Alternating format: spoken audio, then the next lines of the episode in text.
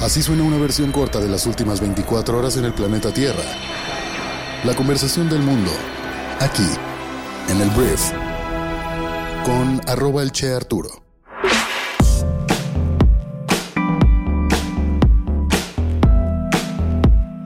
Muy buenos días, bienvenidas, bienvenidos a esto que es el brief para este jueves 2 de noviembre.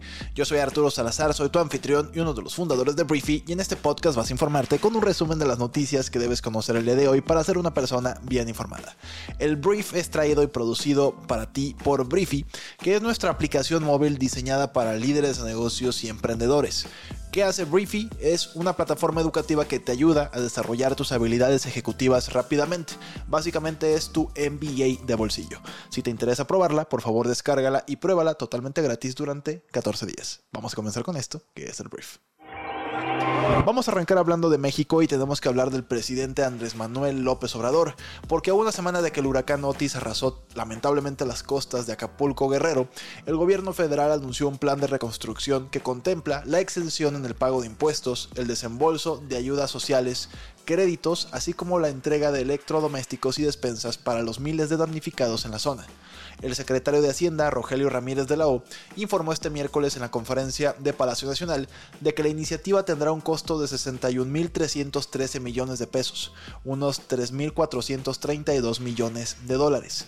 Entonces el secretario detalló que el programa de reconstrucción incluye el adelantamiento del pago de pensiones, la prórroga por seis meses de o en el pago de Infonavit, Fobiste y del Seguro Social, se duplicarán las becas para educación básica, la exención en el pago de servicios de luz se extenderá de noviembre del 2023 a febrero del 2024, además de una canasta básica semanal para 250 mil familias durante los próximos tres meses.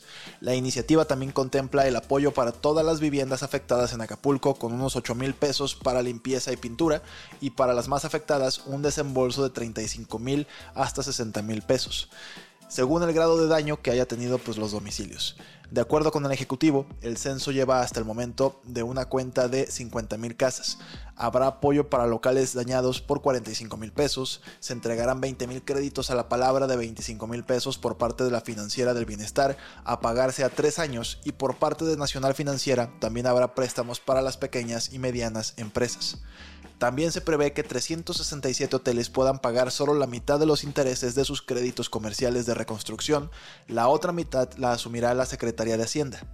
Entonces, el desembolso también debe destinar parte de los recursos a cuarteles de la Guardia Nacional en las colonias más afectadas por el huracán, una parte de estos recursos además se destinarán a la rehabilitación de la infraestructura carretera, a la contratación de 10.000 jóvenes del programa Jóvenes Construyendo el Futuro para tareas de reconstrucción en el puerto, a la entrega de paquetes de enseres domésticos, la recuperación de infraestructura de energía eléctrica por parte de la CFE y el apoyo a más de 34.000 productores y pescadores. Eso es lo que incluye este plan de reconstrucción del gobierno federal. Hablemos de política y voy a hablar de Movimiento Ciudadano, el Partido Naranja, que ayer impugnó ante el Tribunal Electoral Federal el acuerdo del INE que obliga a los partidos a entregar a mujeres cinco de las nueve candidaturas a gobiernos locales.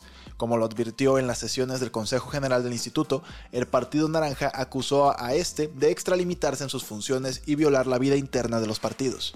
Además afirmó que en el acuerdo no existe una correcta fundamentación y motivación de su decisión. También acusó que viola la autoorganización y autodeterminación de los partidos, al pretender imponer un número de candidaturas. Luego de que el INE en un primer momento desechó el acuerdo por una confusión o error en la votación y días después aprobó un documento similar presentado como nuevo, Movimiento Ciudadano argumentó que no podía hacerlo pues se consideraba una cosa juzgada. Esto pese a que la justificación de los consejeros es que la definición de cinco candidaturas y el mecanismo para aterrizarlo se sacó del primer acuerdo que fue desechado. Entonces pues MC no quiere que se metan con la forma en la que eligen a sus candidatos o candidatas y vamos a ver si esto procede queda claro que probablemente MC ya tenía tal vez algún candidato varón o a varios en algunas eh, entidades que se van a jugar elecciones estatales el próximo año, pues ya o apalabrados o mejor posicionados. Veremos qué ocurre. Vamos a hablar ahora de las noticias más importantes del resto del mundo y voy a empezar hablando de Gaza, porque decenas de personas abandonaron Gaza y entraron ayer en Egipto, que es la primera salida de este tipo desde el inicio de la guerra entre Hamas e Israel. Entre ellos se encontraban algunas personas con nacionalidad extranjera o con doble nacionalidad, así como palestinos gravemente heridos y sus familias. Al final del día, los autobuses habían transportado a 361 ciudadanos extranjeros a través de la frontera con Egipto y las ambulancias habían transportado a 45 palestinos gravemente heridos y a algunos de sus familiares a hospitales egipcios, informó un canal de televisión estatal egipcio. Los cruces se produjeron después de que anoche se negociara un acuerdo entre Israel, Egipto, Hamas, Estados Unidos y Qatar. Vamos a hablar únicamente de Israel, que este país lanzó un segundo ataque contra el abarrotado campo de refugiados de Jabalia, en el norte de Gaza, menos de un día después de que, según informes, un ataque aéreo israelí mató a decenas de personas. Las Fuerzas Aéreas de Defensa de Israel afirmaron haber matado a un comandante de Hamas en cada ataque. El gran problema es que pues está cayendo en un campo de refugiados y ya está recibiendo condena internacional este tema. Vamos a hablar de Estados Unidos porque la Reserva Federal de Estados Unidos mantuvo estable su tasa de interés de referencia en un rango de 5.25% a 5.5%, la cual es la más alta en 22 años.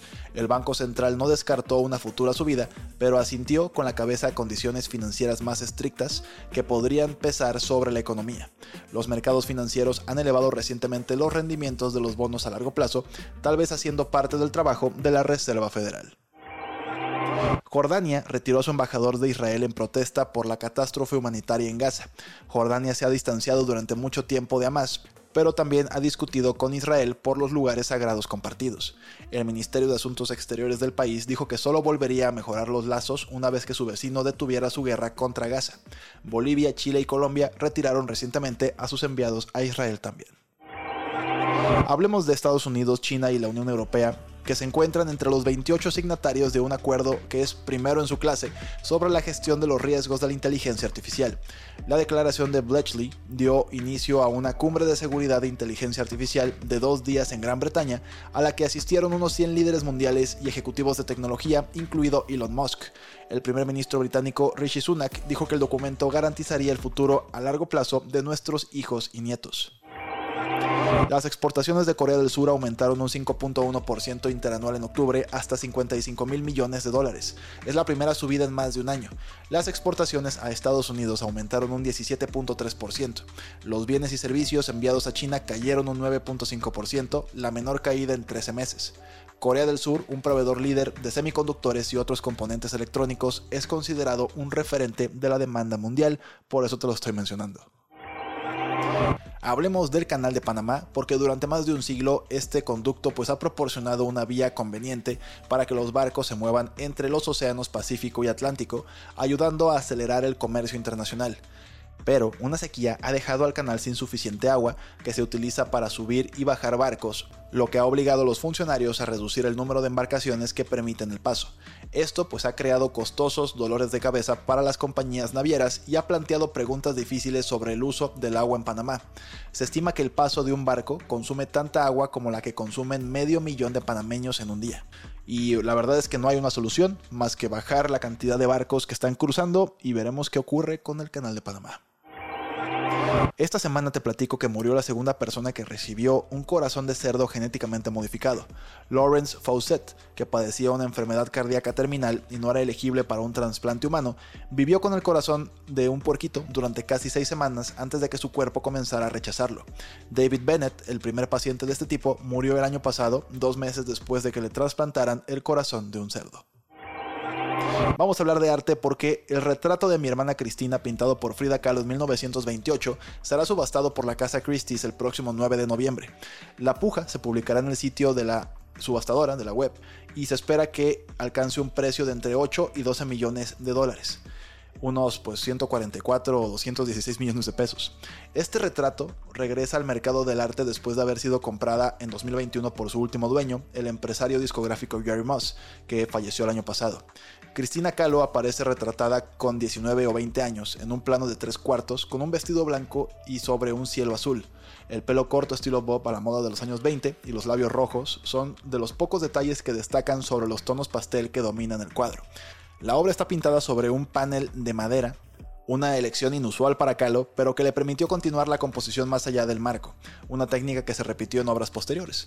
Entonces, pues sus retratos son muy valiosos porque son una contribución distintiva a la historia del arte del siglo XX, es lo que dicen diferentes expertos y expertas. Y bueno, si tienes por ahí una lanita que gastar, 8 a 12 millones de dólares costará Retrato de mi hermana Cristina por la señora Frida Kahlo. Antes de irme, quiero hacerte la recomendación del día en Briefy, que es un libro, un libro que se llama Blink. Este libro fue escrito por Malcolm Gladwell, que es un clásico ya de toda la literatura de negocios, un poquito de desarrollo personal. Y Blink examina el fenómeno de cuando hacemos juicios instantáneos, las decisiones que hacemos en una fracción de segundo que tomamos inconscientemente. Entonces, estos juicios rápidos son herramientas importantes para la toma de decisiones, pero también pueden conducir a malas decisiones y todo tipo de problemas. Este resumen que puedes leer o escuchar en 14 minutos te explica cómo puedes hacer mejor uso de ellos. Un libro súper interesante, te lo recomiendo bastante y está disponible para nuestros suscriptores de Briefing. Muchísimas gracias por haber estado aquí. Esta fue la conversación del mundo para este jueves 2 de noviembre. Gracias por compartir este podcast con tus amigos y familiares y nos escuchamos el día de mañana viernes en la siguiente edición de esto que es el brief. Yo soy Arturo. Adiós.